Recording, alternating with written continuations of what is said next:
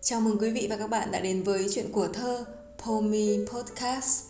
Quý vị thân mến, nhắc đến thơ ca mùa thu, không thể không nhắc đến bài thơ Đây mùa thu tới của Xuân Diệu với những thi từ đã trở nên rất đỗi quen thuộc đối với nhiều người mà cứ mỗi độ thu về, có mấy ai là không ngân nga trong lòng điệp khúc Đây mùa thu tới, mùa thu tới, với áo mơ phai dệt lá vàng. Ngay sau đây, mời quý vị cùng nghe bài thơ tặng nhất linh. Dặng liễu điều hưu đứng chịu tang, tóc buồn buông xuống lệ ngàn hàng.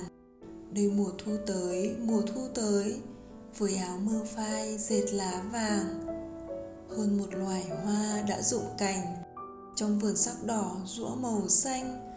Những luồng run rẩy rung rinh lá, đôi nhánh khô gầy xương mỏng manh.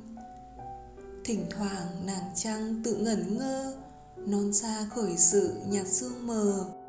Đã nghe rét mướt luồn trong gió đã vắng người sang những chuyến đò. Mây vẫn từng không chim bay đi khí trời u uất hận chia ly. Ít nhiều thiếu nữ buồn không nói tựa cửa nhìn xa nghĩ ngợi gì.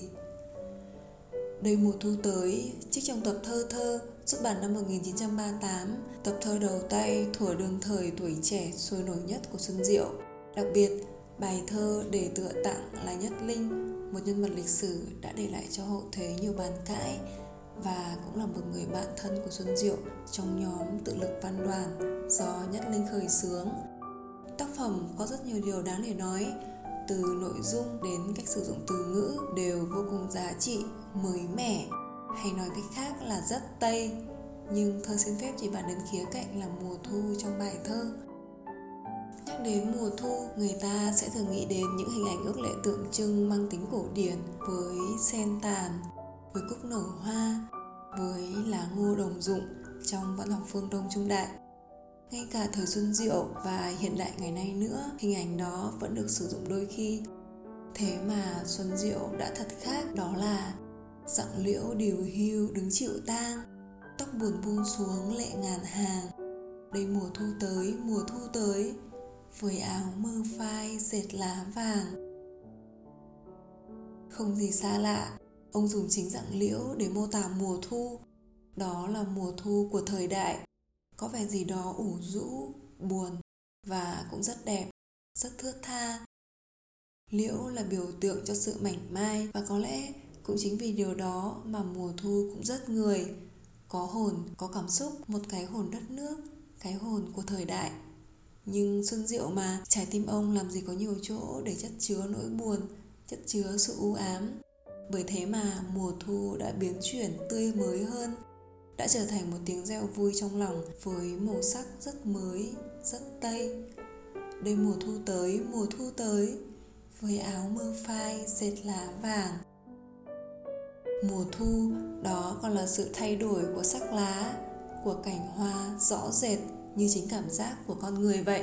Hơn một loài hoa đã rụng cành, trong vườn sắc đỏ rũa màu xanh, những luồng run rẩy rung rinh lá, đôi nhánh khô gầy, xương mỏng, manh.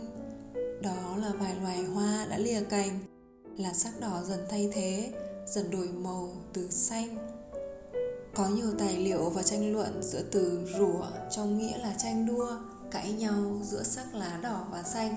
Nhưng tôi thì thiên về ý nghĩ là rũa hơn.